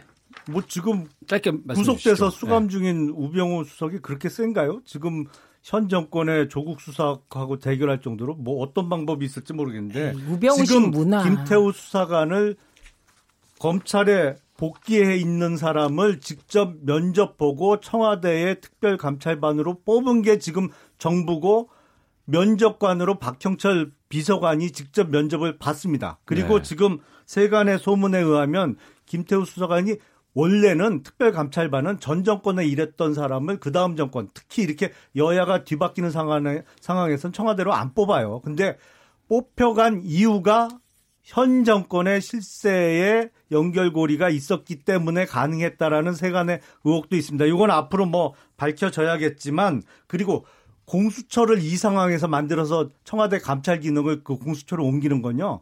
민간인 사찰을 합법화하고 확대하겠다는 것밖에 안그 돼요. 말씀은 김영남 의원님의 주장이고 세간의 의혹으로 이제 말씀하시는 그러니까 것으로 가름을 인수위 하고요. 없이 예. 출범한 문재인 정부가 김태우 같은 어, 그이 이 문제 많은 분을 걸러내지 못한 것. 예. 네, 이 부분은 인정합니다. 알겠습니다. 더불어민주당의 최민희 전 의원, 자유한국당의 김영남 전 의원과 함께 한 주간의 정치권 말말말 짚어보는 각설하고 아, 국회 쪽으로 가보겠습니다. 그러면 자유한국당, 바른미래당 등 야 쪽은 검찰의 수사 결과를 지켜보겠지만 검찰이 청와대 직권남용 등을 수사하지 않으면 특검, 국정조사 추진하겠다 이런 입장인데 김영남 의원님, 이 네. 특검하고 국정조사 추진까지 갈 거라고 보세요?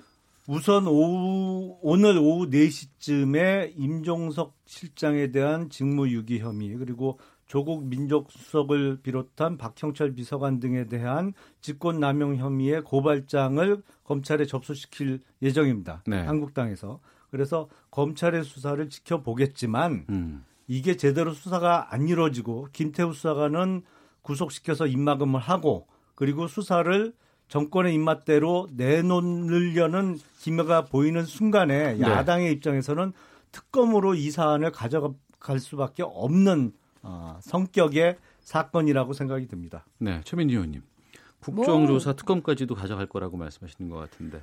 뭐 야당이야 뭐 오직 흔들기, 문재인 대통령 흔들기를 위해서 뭐 네. 여러 가지를 하셨겠죠. 그러나 이 내용 자체가 건이 안 되기 때문에 네. 뭐 파장은 제가 제2의 심재철 사건, 심재철 폭로 사건이 될 거다. 네. 이미 말씀을 드렸습니다. 음. 근데 조국 수석에 대한 직권남용 건은요. 예. 민간인 사찰을 조국 수석이 지시했다는 걸 전제로 가능한 거거든요.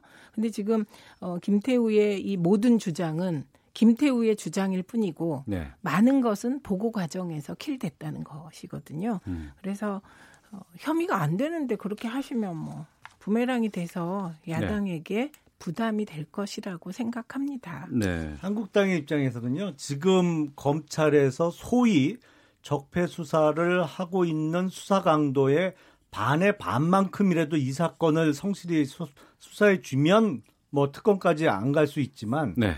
여전히 뭉개거나 아, 엉뚱한 결과를 내놓으면 뭐 특검으로 가져갈 수밖에 없다는 상황입니다. 네. 오늘 아침에 이제 그 또 여론조사 같은 것들이 좀 나왔는데 뭐 저희가 그 정확한 수치를 말씀드리진 않겠습니다. 다만 이제 국정 어, 문재인 대통령의 국정 지지도가 40%대 중반으로까지 떨어지면서 역대 최저치를 기록했다고 하고 이 이번 사건의 여파가 좀 반영된 것으로 봐도 될까요? 최민 의원님 어떻게 보세요?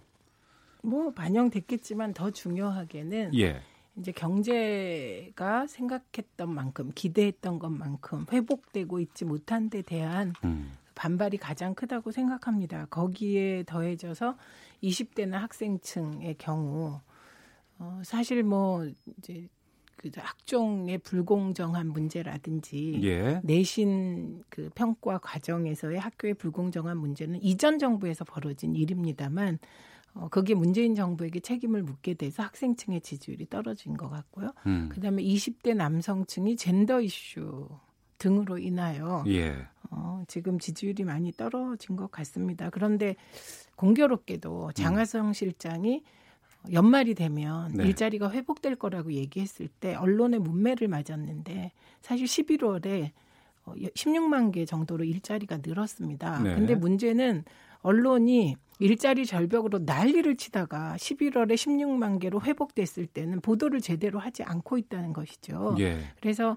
그 일자리 문제에 관해선 11월의 회복 추세가 12월에 이어질지 예, 그에 따라서 어, 또 조금 달라질 것 같습니다. 네. 그 일자리는 정부 각 부처마다 단기 일자리 만들어내라고 지금 예산에도 많이 들어가 있습니다만 그게 일시적으로 반영된 것 같고요. 지금 연말이잖아요. 12월에 네. 지금쯤 되면요. 여기저기서 송년회도 벌어지고 일단 저녁에 시내에 차가 엄청나게 밀릴 때입니다. 요새. 예. 요번에 그런 게 없어요. 음. 연말 경기가 완전히 실종돼 있어요. 저도 그 부분은 최 의원님한테 100% 동의를 해요. 그러니까 지지율이 지금 40대 중반으로 추락한 것은 이 김태우 수사관의 문제 이거는 관심 있는 분들만 있어요. 그렇게 네. 뭐 관심이 집중되지 않는데 이거는 오로지 경제 문제입니다. 알겠습니다. 청취자께서도 예. 사실이 아닌 걸 말씀하셨죠. 뭐가 사실이 아니에요. 11월의 일자리는요. 정부의 단기 일자리 대책과 상관이 없는 거예요. 그게 그래서 분석에서도 그게 나왔습니다. 아닙니다. 이미. 시차가 있어요. 그게. 예, 일자리는 여기서 마치도록 하겠습니다. 2867님께서 의견 주셨습니다. 전 정권만큼은 아니지만 사찰은 해도 된다는 건가요? 부적절한 사찰이 있었다면 침묵할 게 아니라 청와대에서 사과하는 게 맞습니다. 라고 의견 주셨고 훌리아님 자한당은 자유한국당은 이 사건을 확대하려고만 하는데 국민을 위한 건 하나 없고 권력을 되찾고자 혈안이 된 듯합니다. 라고 의견 주셨고 최혜자님 그놈의 사찰, 감찰 듣기만 해도 지긋지긋하고 짜증납니다. 국가 경제는 이 모양 이 꼴인데 그만들 하고 경제는 살리면 좋겠습니다. 라고 의견 주셨습니다. 잠시 쉬었다가 헤드라인 뉴스 듣고 계속해서 이어가도록 하겠습니다. 정부는 오늘 자영업 성장과 혁신 종합대책을 발표하면서 연체 중인 자영업자의 채무 감면율을 지난해 29%에서 2022년에 40% 이상으로 높여주겠다고 밝혔습니다. 9.19 군사합의 이행을 위한 남북 군사 공동위원회가 내년부터 분기별로 열립니다. 또 안보태세 점검을 위한 한미 연합훈련은 두 차례 이상 진행됩니다. 서울 대성고 학생들의 체험학습 사고를 계기로 교육부가 체험학습 개선 방안을 마련하기로 했습니다. 공정거래위원회가 혁신 성장의 걸림돌로 지적받아온 일부 경쟁 제한적 규제들을 완화하는 방안을 내놨습니다. 방한 중인 스티븐 비건 미 국무부 대북 특별 대표가 오늘 판문점 공동 경비구역 JSA를 방문해 비무장화 이행 상황 등을 살펴볼 예정이며 북측 상대인 최선희 외무성 부상 등을 만날 계획은 없는 것으로 안다고 정부 당국자는 전했습니다. 국토교통부 관계자는 오늘 오전 10시 기준으로 전국의 택시 운행률은 지난주 같은 요일과 비교해 평균 5, 60%를 기록하고 있다고 밝혔습니다. 지금까지 라디오 정보센터 조진주였습니다. 이어서 기상청의 송소진 씨입니다. 미세먼지와 날씨 정보입니다. 현재 전국의 공기가 무척 탁한 상태입니다. 대전과 광주, 부산을 비롯해 경기 북부와 충청 일부, 전라도와 경남 남해안에는 초미세먼지 주의보가 내려진 가운데 미세먼지 농도가 매우 나쁨 단계까지 올라 있고요. 충청 이남 지방은 먼지 안개가 껴서 하늘이 무척 뿌옇게 보이는 곳이 많습니다. 대기가 정체돼 있어서 오늘 종일 공기가 많이 탁하겠습니다. 전국 대부분 지방에서 먼지 농도가 나쁨 단계 한계를 벗어나지 못하겠고 일부 지역은 매우 나쁨까지 치솟겠습니다. 각별히 주의를 하셔야겠습니다. 오늘 중부지방은 가끔 구름이 많이 끼겠고 남부지방은 대체로 흐린 가운데 제주도에는 저녁까지 5에서 20mm 정도의 비가 더 오겠습니다. 한낮 기온은 서울 9도, 대전 10도, 대구 11도, 광주 14도 등으로 어제보다 조금 더 올라서 비교적 포근하겠습니다. 현재 서울의 기온은 8.6도입니다. 미세먼지와 날씨 정보였습니다. 이어서 이 시각 교통 상황을 KBS 교통정보센터 박경은 씨가 전해드립니다. 네, 잠시 후 2시부터 여의도에서는 택시업계 대규모 집회가 있겠습니다. 여의도 의사당대로는 이미 국회 앞 삼거리에서 국민은행 앞 구간 양방면이 전면 통제되고 있고요. 또 국회대로는 여의도 공원 앞에서 서울교 방향으로 하위 3, 4개 차로가 집회 차량들 때문에 막혀 있어 정체가 심합니다. 그리고 퇴근길에는 의사당대로와 여의서로 마포대교를 이용한 행진도 있을 예정이라서 퇴근 시간대 극심한 정체 예상됩니다. 고속도로는 돌발 구간 주의하셔야겠는데요. 경부고속도로 서울 쪽입니다. 주간휴게소 부근 4차로에 고장난 차 있기 때문에 2km 구간 정체고요. 반대 부산 쪽으로 금강 부근 1km 구간 작업 여파 받고 있습니다. 또 중부 내륙고속도로 창원 쪽으로는 괴산 부근 작업 때문에 4km 구간 밀리고요. 더 가서도 괴산 휴게소 부근 1km 정도 정체되고 있습니다. KBS 교통정보센터였습니다.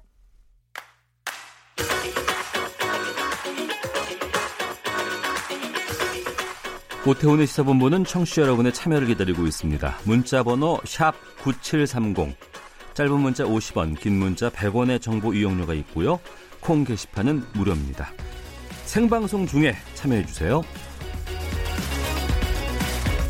네, 1시 30분 지나고 있습니다. 오태훈의 시사본부 더불어민주당의 최민희 전 의원, 자유한국당의 김용남 전 의원과 함께 각설하고 이어가도록 하겠습니다.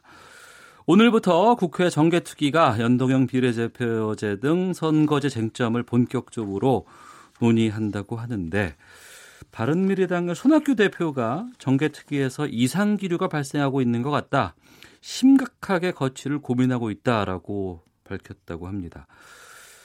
최민희 의원님 이게 어떤 의미를 담고 있다고 보세요? 이건 뭐 이정미 대표가 오늘 얘기했더라고요. 예. 자유한국당이 네. 배반했다 이런 취지로. 음. 그러니까 애초에 논의를 할 때는 연동형 비례대표제 플러스 네. 원포인트 개헌 개헌까지 하자 그래서 원포인트 개헌 논의한다까지 넣었잖아요. 네. 그리고 의원 정수 10% 범위 내 확대로 되었었는데 네. 그걸 확대 검토로 바꿨거든요. 예. 그러니까 그 과정에서 자유한국당 나경원 원내대표가 뒤통수를 쳤다. 음. 그래서 자유한국당이 연동형 비례대표제에 반대하고 있다. 네. 네. 그러, 그렇기 때문에 정기특위에서 어, 논의가 잘 안 될 것 같다. 음. 뭐 이런 얘기 같습니다. 네, 김영남 의원님. 정확한 사실을 말씀드리면 그때 당시에 원내대표 간의 합의 내용 중에 확정된 것은 정개특위를 연장한다. 네. 그리고 선거제 개편 관련해서 1월 중으로 처리한다. 두 개는 합의가 된 게 맞습니다.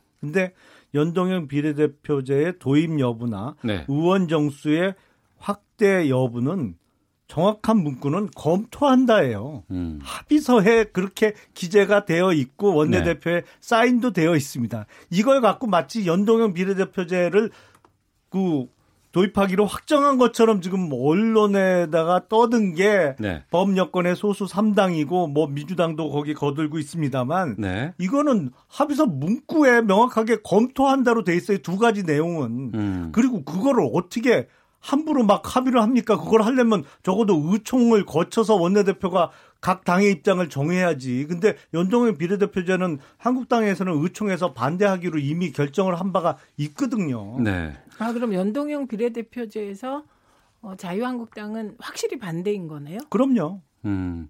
자유한국당이 그 정개특위 간사로 네. 지금 뇌물수수 혐의 등으로 2심 재판 중인 김재원 의원 선임하려고 했다라고 하다가 논란이 일자 급하게 장재원 의원으로 바꿨다는 보도까지 나왔는데 이거 혹시 알고 계시나요? 그러니까 김재원 의원은 지금 2심 재판 중인 것은 맞고요. 예. 뇌물수수 혐의에 대해서 1심에서는 무죄를 받고 지금 항소심의 재판 계속 중입니다. 그리고 장재원 의원이 어, 거론이 됐는데 네. 아 김재원 의원이 네. 김재원 네. 의원이 거론이 됐는데 본인이 이제 원내대표를 찾아와서 음. 내가 재판도 어, 계속 중이고 하니 네. 부담이 돼서 딴 분이 하시면 좋겠다고 그래서 장재원 의원으로 어, 간사가 바뀌었죠. 정확하게 말씀드리면 네. 정유섭 의원에서 장재원 의원으로 정개특위 간사가 바뀐 겁니다. 음. 1월 중에 뭐 지금 결정을 하자라는 얘기까지 나왔는데 지금 자유한국당의 입장은 반대되는 입장이 좀 강하다고 한다 그러면 야사다 여사 여당과 야3당이 함께 모여서 처리할 수도 있는 건가요? 그건 모르겠습니다. 형식상으로는 가능하지만 네. 그러려면 패스트 트랙으로 지정해서 가야 되죠. 그냥 할 수가 없잖아요. 공직선거법을 패스트 트랙으로 처리한 적이 그러니까 있나요? 형식적으로 공... 선거법 모든 개정이야. 네. 네. 패스트 트랙으로 가기가 힘든데 형식적으로는 패스트 트랙으로 지정해서 가도 330일 이후 표결입니다. 네. 예, 그렇기 때문에 이게 지금 굉장히 어려워졌다고 봐야죠. 음. 정두환 전 의원은 지난 금요일에 민주당도 솔직히 하기 싫은데 자유한국당이 반대쪽 의견 표명해서 그냥 속으로는 좋아하고 있다라고 얘기하시는데 그 부분에 대해서는 어떻게 얘기하실까요? 음, 모르겠습니다. 저 개인은 네. 권역별 비례대표제를 지지합니다. 아, 연동형이 어, 예. 연동형이 가미된 권역별 어. 비례대표제. 예. 그다음에 연동형 비례대표제 100%로 갈 경우 음. 사실 이건 의원 내각제를 전제로 한 것이기 때문에 네. 많은 논의가 필요하고요. 그다음에 정의당의 경우는 진짜 독일식 정당 명부형 비례대표제를 하기 위해서 예. 오랫동안 싸워왔습니다. 음. 그래서 진정성이 인정되지만 어, 민주평화당이나 어, 바른미래당의 경우는 자유한국당이나 민주당을 비판하는 것과 같은 비판 어, 거기 직면에 있죠. 진정성이 없습니다. 당의 생존 전략으로 어, 지금 연동형 비례대표제를 추진하고 있다고 봅니다. 네. 김영남 의원께서는 계속해서 이 연동형 비례대표제에서는 반대 입장을 그동안 계속 아, 해오셨기 때문에 그거의 폐에 대해서 말씀드리자면 지금 한 시간도 모자라요. 지금 뭐 바로 시작해도 됩니다. 저는. 네. 여러 번 들었고 다음으로 넘어가겠습니다. 김성태 전 자유한국당 원내대표의 딸이 KT에 특혜 채용됐다는 의혹에 휩싸였습니다. 한겨레가 이제 보도를 했는데 김성태 의원의 딸이 비정상적인 경로로 특혜 채용된 정황이 포착됐다라고 보도를 했고 어, 어떻게 보세요, 김영남 의원님? 전형적인 물타기 수법이죠. 어, 물타기다. 최근의 내용 중에 김태우 네. 수사관이 폭로한 내용 중에 지금 이강래 현재 도로공사 사장이 어, 같은 민주당 동료 국회의원이었던 우재창 전 의원의 그 업체를 도로공사에서 운영하는 엑스카페라고 그, 그 카페에 커피 머신을 납품할 수 있게 도와줬다는 의혹이 있죠. 저희가 확인해 보니까요. 이게 지금 우재창 전 의원이 운영하는 회사에 커피 머신이 납품된 카페가 한 여섯 일곱 군데 있는 것 같아요. 도로공사에서 네. 운영하는 휴게소 중에 1호점에서 6개월 동안 우전 의원이 운영하는 회사가 올린 매출만 3억 8천여만 원 정도 됩니다. 그러니까 나머지 다섯 군데 거를 합치면 수십억 원이 넘을 것 같아요. 그러니까 이런 지금 정권의 부도덕한 측면, 특혜 의혹이 제기가 되니까 이거를 덮으려고 했는지 모르겠는데 네. 아니 저는 사실 김성태 의원 딸이 KT 다녔는지도 모르고 음. 어떻게 채용됐는지는 더더군다나 모르겠어요. 이건 뭐 앞으로 이 정부에서 열심히 밝혀주겠지만 네. 이 시점에 이런 얘기를 꺼낸 것은 전형적인 물타기로 보밖에 볼 수 없습니다. 네. 누가 물타기를 했다는 거죠? 한겨레 신문이요? 그건 한겨레 뭐. 신문이 단독 보도를 한 겁니다. 그러니까 왜 하필 한겨레에서 단독 보도를 해요? 그게 무슨 말씀이세요? 그럼 왜 하필이면 조선일보에서 김태우 건 보도에 대해서 그렇게 합니까? 한겨레는 장자연 사건 같은 거에도 연루되어 있지 않습니다. 근데 한겨레 신문이 뭐 때문에 물타기를 해줍니까 지금? 네. 그냥 취재해서 보도한 거지. 음. 그리고 저는 진짜 실망스러운 건 그동안에 내로남불이라, 남불이라는 단어를 입에 달고 산 게 자유한국당하고 김성태 대표였잖아요.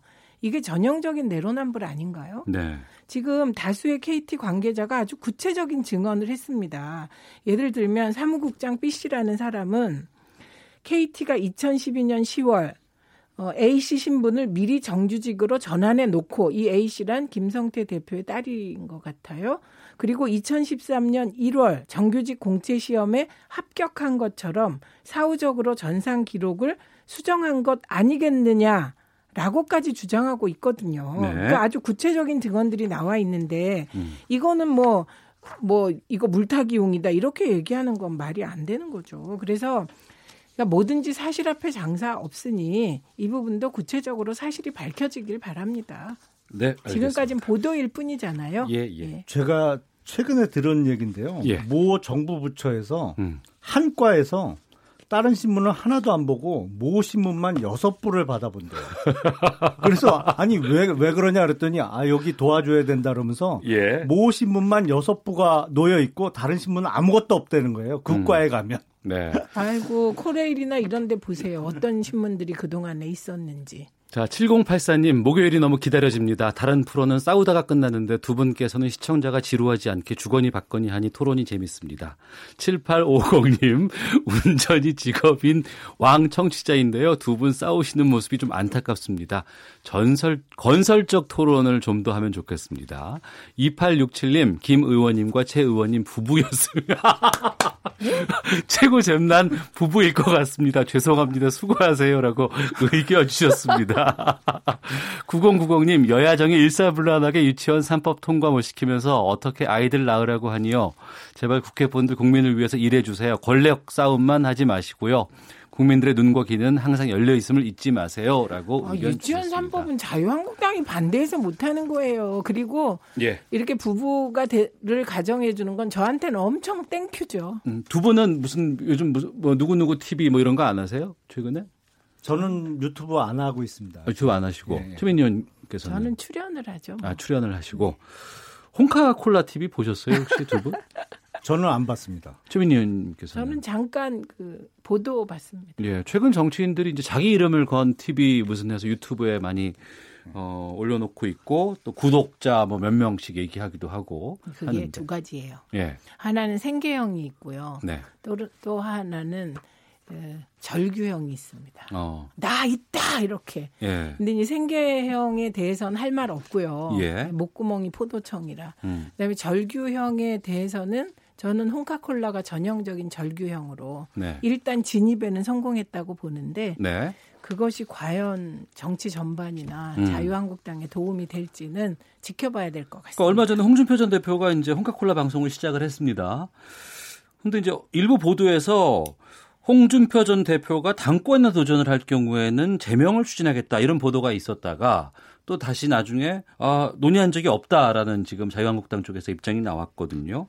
네. 평당원으로 자유롭게 말하는 것에 대해서 일일이 언급할 필요가 없다 하면서 그럼에도 또 내부적으로는 여기에 대해서 좀 언급을 피하는 그런 분위기가 있다고 하는데 김영남 의원께서는 이런 행보에 대해서는 어떻게 보실까요? 자꾸 이런 얘기를 해주는 게 사실은 도와주는 거라고 생각을 해서 저는 웬만하면 하지 말까요? 전 대표에 대해서는 얘기하고 싶지 않는데요. 예. 사실은 제명을 하려면 진작 했어야죠. 음. 그러니까 올 6월에 지방선거 참패 네. 정말 전례 없는 참패를 했는데 100%는 아니, 아니겠지만 상당 부분의 책임이 누구한테 있는지는 다들 뭐 아실 겁니다. 그 어. 이후로 어, 뭐 징계가 됐던 뭐 제명이 됐던 하려면 진작 했어야 되는데 네. 전당대회 출마를 하면 제명한다. 이거는 안 되는 얘기예요. 그건 음. 뭐안 되잖아요. 그거는. 그러니까 그건 뭐 누가 그 비슷한 얘기를 했었는지는 모르겠는데 네. 아, 명분도 그렇고 논리적으로 약한 얘기고요. 제발 좀 가만히 계셔 주셨으면 좋겠는데 음. 홍준표 전 대표를 얘기할 때마다 생각나는 노래가 있습니다. 어, 무슨 노래 또 하시려고요? 왜 슬픈 예감은 틀린 적이 없나? 아, 예, 예. 항상 아. 참 의원님 방송인 기대와 달리 참 한 번도 예상을 벗어나지 않고 어. 행동을 하시더라고요. 그러니까 슬픈 예감은 틀린 적이 없나라고 노래를 불러주셨지만 오늘 아침에 아마 그 뉴스공장인가요? 박지원 그전 어, 박지원 의원이 어 본인은 살짝 홍준표 쪽으로 좀 기운다. 이런 얘기를 하셨는데 최민희 의원께서는 그 부분에 대해서는 어떻게 보실까요? 그게 이제 홍준표 대표도 계셔야 네. 박지원 그 의원께서도 먹고 살 소재가 생겨서 음. 그러신 음. 게 아닐까 네. 그런 생각을 해보고요. 저는 예. 자유한국당이 홍준표 전 대표를 대표로 세울 확률은 음. 거의 없다. 와 없다. 마지막으로 100% 공감하는 말씀을 해주셨습니다. 만약에 어, 친박이나 태극기 부대가 필요하다면 예. 황교안 전 권한 대행을 세울 아. 것이다. 이렇게 봅니다. 아, 오히려 그쪽을 잡으려는 기미가 보이면 네. 황교안 네. 전 총리를 세울 것이다. 네. 두 분께서 여기에서 안 되는 쪽을 의견 일치를 보여주셨네요. 자, 오태훈의 시사본부 더불어민주당의 최민희 전 의원, 자유한국당의 김영남 전 의원과 함께 한 주간의 말말말로 정치권 이슈를 짚어보는 시간 각설하고 마치도록 하겠습니다. 두 분 말씀 고맙습니다. 고맙습니다. 감사합니다.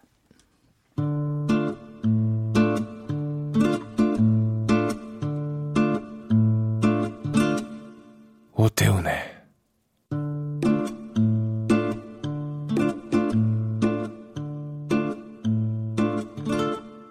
시사본부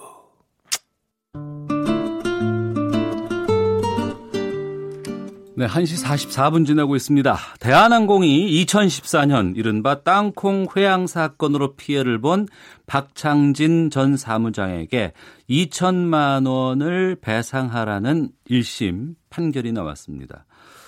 그런데 이 법원이 박 전 사무장의 인사상의 불이익은 또 인정하지 않는 판결이 나왔다고 하는데 이에 대해서 노변의 시사법정에서 좀 짚어보겠습니다. 노영희 변호사 자리하셨습니다. 어서 오십시오. 네, 안녕하십니까. 예. 이게 지금 이제 1심이 나온 거예요? 네, 그렇습니다. 이게 2014년 5월에 있었던 사건인 것 같은데 네. 그 이후에 박창진 전 사무장이죠. 전 사무장이 좀 2년 동안 또 쉬었어요. 네, 네. 뭐 해외 나가 네, 몸이 안 좋다 그래 가지고 예. 네, 산재로서 인정받았었었는데요. 네. 어쨌든 간에 이제 그 사건 때문에 피해를 입었다라고 하면서 대한항공 측에 어 1억 원의 배상을 청구를 하고 네. 그리고 본인에 대해서 평사원으로 강등시킨 음. 그러니까 2년 동안 산재를 마치고 돌아온 자신을 네. 예전에는 이제 사무장이었는데 이걸 팀원으로 강등시킨 게 이제 무효다 하는 무효 청구를 하나 했고요.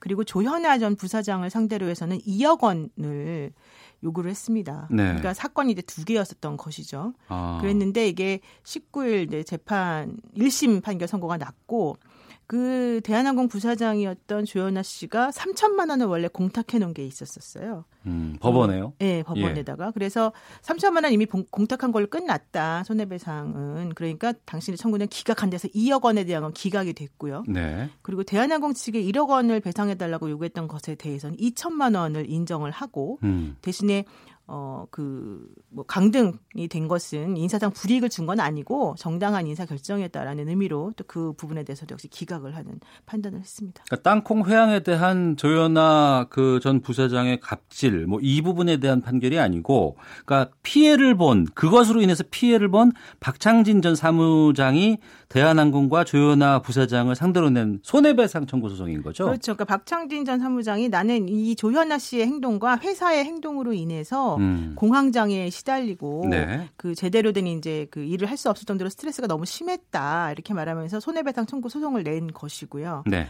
그리고 실질적으로 이 박 전 사무장 이 하나 더 얘기했던 것은 나는 원래 제대로 승진을 원래 하거든지 원래 직급으로 돌아가야 되는 것인데 네. 여기에 대해서 지금 왜 나에 대해서 이렇게 안 하느냐 음. 그러면서 이제 청구를 했는데 결국 그건 또 기각이 된 거죠. 네. 그러니까 엄청나게 사실은 패소를 한 거예요, 말하자면. 박창진 사무장의 입장에서는. 그렇죠. 그래서 우리가 이제 패소를 했는지 안 했는지 혹은 패소의 정도가 어느 정도인지를 판단하기 어려울 때는 네. 손그 소송과 관련된 비용을 누구에게 얼마를 내라고 하느냐 이걸 보면 되는데 맨 마지막에 이 소송의 비용은 누가 그렇죠, 뭘 지불하도록 그렇죠. 한다라는 네. 게 나오잖아요. 네, 그렇죠. 예. 거기에서 예. 이제 재판부가 90% 정도를 박창진 사무장 보고 내라고 했어요. 네. 그 얘기는 당신 청구의 90%가 잘못된 것이다 이런 얘기였기 때문에 네. 그 부분에 대해서는 물론 이제 1심 판결이니까 2심, 3심 다시 해봐야 됩니다만은 어쨌든 일단은 뭐 2천만 원 배상을 형식적으로 인정한 건 아니냐 이런 얘기 어. 나오는 겁니다.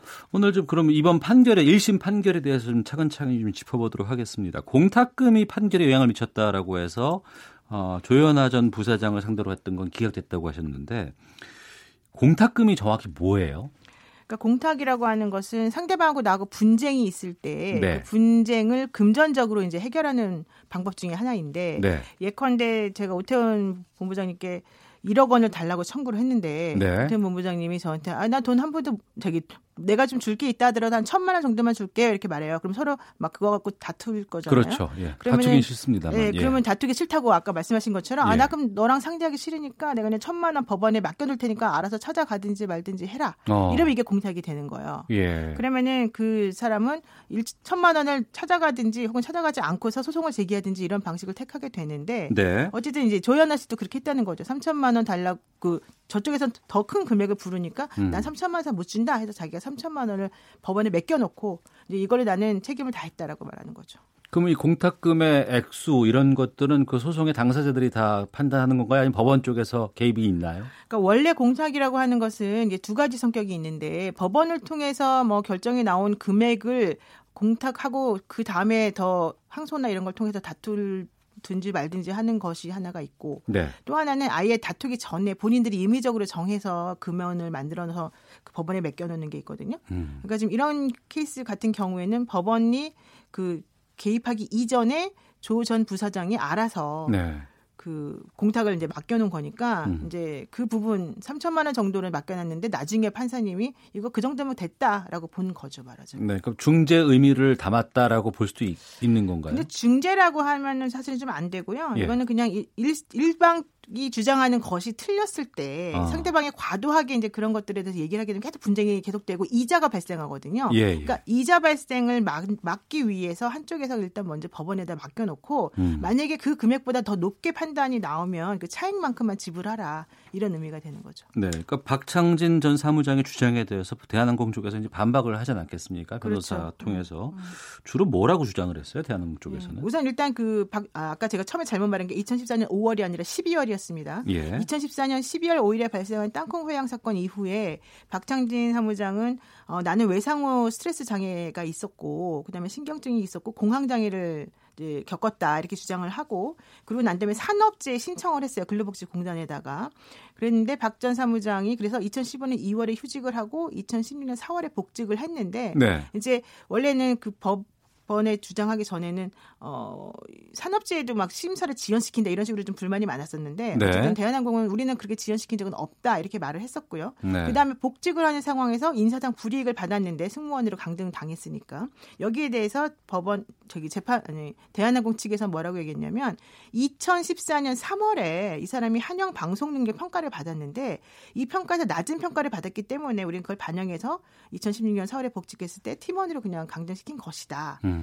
그러니까 이게 약간 좀 이상하다는 거예요. 왜냐하면 이 사람이 그 사고가 난 거는 2014년 12월 5일이잖아요. 예, 예. 근데 박창진 사무장이 영어 등 뭐 능력 평가를 한 건 2014년 3월이란 말이에요. 예, 예, 그러면 그 이전에 평가한 것을 왜 2014년 12월에 있는 사건 때까지도 계속 사무장직을 유지시켜 주었는데 음. 갑자기 돌아오면서 2016년에 올려고 하니까 옛날 그것 때문에 너 안 되겠다라고 말을 하느냐. 네. 이게 이제 박창래 사무장 쪽 주장인 것이고 법원하고 대한항공 측에서는 당신은 그때 인사고과가 좋지 않았다. 음. 원래 당신은 이제 사무장이었다 하더라도 팀장으로 내, 그러니까 내려올 것이었다. 뭐 이런 얘기를 계속 하는 겁니다. 네.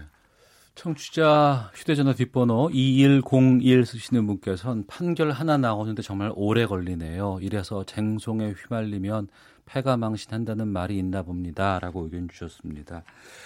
그러니까 소송비의 상당 부분을 이제 박창진 전 사무장이 부담해야 한다고 법원 쪽에서 이제 판결을 한 거 아니겠습니까? 네, 그렇습니다. 청구액에서 받은 돈이 2천만 원으로 이제 나왔는데 이게 다 거의 다 소송비로 들어가야 된다면서요? 그렇죠. 이제 판결은 실질적으로 변호사 부수가 보통 한 2억 정도 청구를 하게 되면 680만 원 정도를 기준으로 하고요. 네. 인지따라고 해서 법원에 내는 비용이 있고 그다음에 우편 송달료가 이제 있어요. 이런 것들을 다 합치게 되면은 현실적으로 700 60만 원 정도를 음. 사실은 이제 2억 청구해서 다 졌을 경우에는 네. 760만 원 정도를 한쪽에서 물어줘야 되는 거예요. 그러면 본인의 변호사비 플러스 네. 상대방이 이제 들은, 들은 돈 전부 다 합쳐서 이 돈이 다 들어가는 거잖아요. 어. 그리고 지금 사건이 두 개였다 그랬잖아요. 예, 예, 예. 그러니까 그것까지 합치게 되면 사실 2천만 원을 훌쩍 넘는 비용이 어. 나간 셈이죠. 이 예, 박창진 예, 사무장 입장에서는 그렇지만 법원에서는 3천만 원 조현아 씨가 공탁해 놓은 거 있잖아. 음. 그거 가져가면 된다. 이제 이렇게 판단하는 거죠. 아, 아그 공탁금을 가져가면 상쇄가 될 수 있지 않겠느냐. 네, 근데 이제 뭐 그렇게까지 명시를 말하지는 않지만 원래 그렇게 계산을 하고요. 예. 근데 1심에서 끝났기 아직 1심이기 때문에 2심, 음. 3심까지는 이 비용을 내지 않아도 됩니다. 예. 그러니까 확정될 때까지는 일단은 좀 펜딩 상태가 그러니까 좀 있다가 음. 나중에 확정이 되면 그때 가서 1심, 2심, 3심 걸 전부 다 합쳐서 소송 비용을 누가 내야 되는지를 계산합니다. 네. 그래서 보통 이제 2심, 3심 가서는 금액을 줄여야 돼요. 청구를 잘 못 받아들이게 되면. 음. 그래서 그런 부분들도 좀 약간 좀 곤란할 것 같아요. 박정희 네. 사무자 입장에서. 이번 판결을 두고 여러 가지 얘기가 나오고 있습니다. 소개를 해드리면 법이 상식 위에 군림하는 사회, 법비를 몰아내야 한다. 사법부 청소 후 다시 판결하라. 공탁금 내면 면제부 주냐? 이게 나라냐? 이런 반발도 있다고 하는데 항소심 하기로 했나요? 항소심 아직까지 뭐 항소장을 접수했다는 얘기는 없지만 예. 박찬진 사무장 입장에서는 어, 아마 억울할 부분이 많이 있고 아까 음. 말한 것처럼 2천만 원 받아라라고 했지만 결국 다 소송병으로 나, 나가게 되면 아무 의미가 없지 않습니까? 예. 그래서 아마 항소하는 게 맞을 것 같고 항소할 것 같아요. 근데 음. 대한항공 측에서는 항소를 안 하겠죠. 예, 왜냐면 예. 대한항공 측에서는 이제 승소한 거나 마찬가지니까. 음. 그래서 지금 항소는 이제 좀 기다려 봐야 됩니다. 판결문을 받은 날로부터 2주 안에 항소를 하게 되면 되니까 네. 그때까지 시간이 좀 있어요. 근데 이제 문제는 항소를 했을 때 그러면은 과연 결과가 뒤집어질 것이냐 이제 이걸 봐야 되는 거잖아요. 그래서 이게 아마도 그 강등 처분한 것이 무효의 정도에 이를 정도로 아주 잘못된 판단이냐 이제 이것을 아마 첨예하게 다툴 것이고요. 음. 또 손해배상도 너무 금액이 작은 거 아니냐 이렇게 좀 볼 수 있을 것 같습니다. 네, 7701번께서 역시나 유전무죄네요. 라디오 듣다 점심 먹은 게 소화가 안 되네요라고 주셨는데 그 땅콩 회항 사건 2014년 12월에 있었다고 하셨는데 그 이후로 대한항공이 뭐 여러 가지 논란에 휩싸였고 이런 갑질과 관련해서 이름을 오르내리는 곳에 있었습니다만 국민들이 납득할 만한 판결을 받은 사례는 없었던 것이 아닌가 생각이 들기도 하거든요. 그러니까 이제 그게 갑질이라고 하는 것이 가지는 성격 자체가 좀 그럴 수도 있어요. 공부는 많이 사지만 공부는 많이 사지만 법적으로는 사실은 좀 애매한 부분이 있어서 처벌까지 가기는 도덕적인 네. 부분하고 좀 분리해야 되니까. 그래서 그런 부분도 있지만 그때 막 가면까지 쓰고 모든 그 대한항공 직원들이 나와서 정말 우리 억울해요, 부당해요라는 말을 했는데도 불구하고 그렇습니다. 결과적으로 달린 건 예, 예. 달라진 건 하나도 없죠. 아. 또 금호아시아나 그때 여기 여승무원들도 마찬가지로 성추행 당했어요라고 아무리 외쳤지만 예. 결과적으로는 아무것도 달라진 게 없어요. 그랬네요. 예, 그런 것들 인데 사실 수도 없이 많아요. 그래서 과연 이런 식으로 그 언론에 보도되는 것만 가지고 우리가 모든 그 잘못이나 이런 것들이 다 해결됐다고 볼 수 있겠느냐? 아니다. 음. 그러면은 제대로 된 법원 판결이 있어야 되는데 네. 그런 거는 언제쯤 되겠느냐? 영원히 안 된다는 것이냐 이런 얘기 나오고요. 음. 근데 그래서 결과론적으로는 아직까지 아무것도 해결된 건 없다. 앞으로도 갈 길이 멀다. 이런 식으로밖에 얘기할 수 없을 것 같아요. 갈 길이 멀면 우리가 갑질에 대해서는 분노하고 있고 갑질을 하지 말아야 되고 막아야 된다라고 하는데 그렇죠.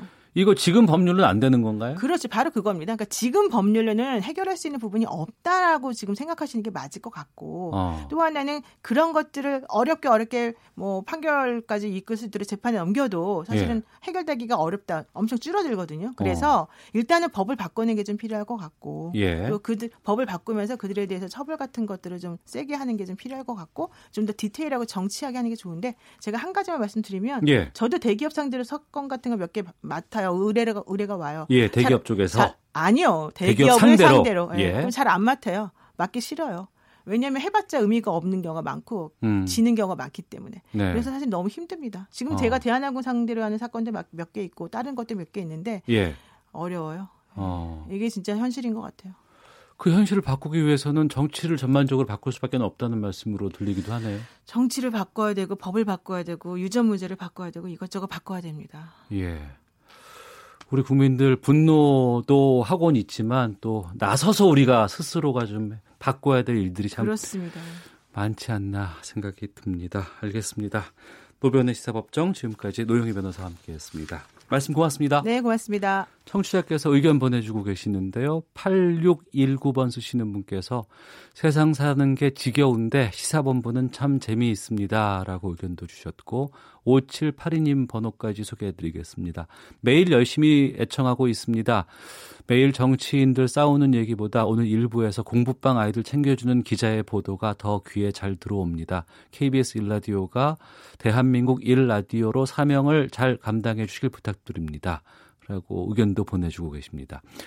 어, 900번 쓰시는 분께서 배달하면서 잘 듣고 있습니다. 지금은 제 아들도 사회 진출했을 때 갑질 당할까봐 걱정됩니다. 지금 세대에서 갑질 바로 잡아야 되지 않을까 후선이 편하겠지요. 라는 의견 주셨습니다. 오태훈의 시사본부 마치겠습니다. 내일 뵙겠습니다. 안녕히 계십시오.